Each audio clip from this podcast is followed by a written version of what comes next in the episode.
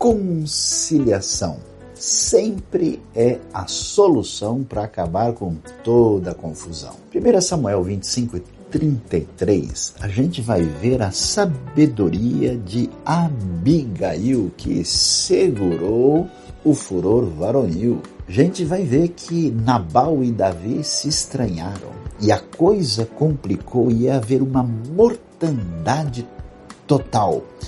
De repente vem Abigail com palavras sábias, conversa com Davi, sabe pedir desculpas, volta atrás na atitude impensada de Nabal e dá fim àquela briga e confusão fatal.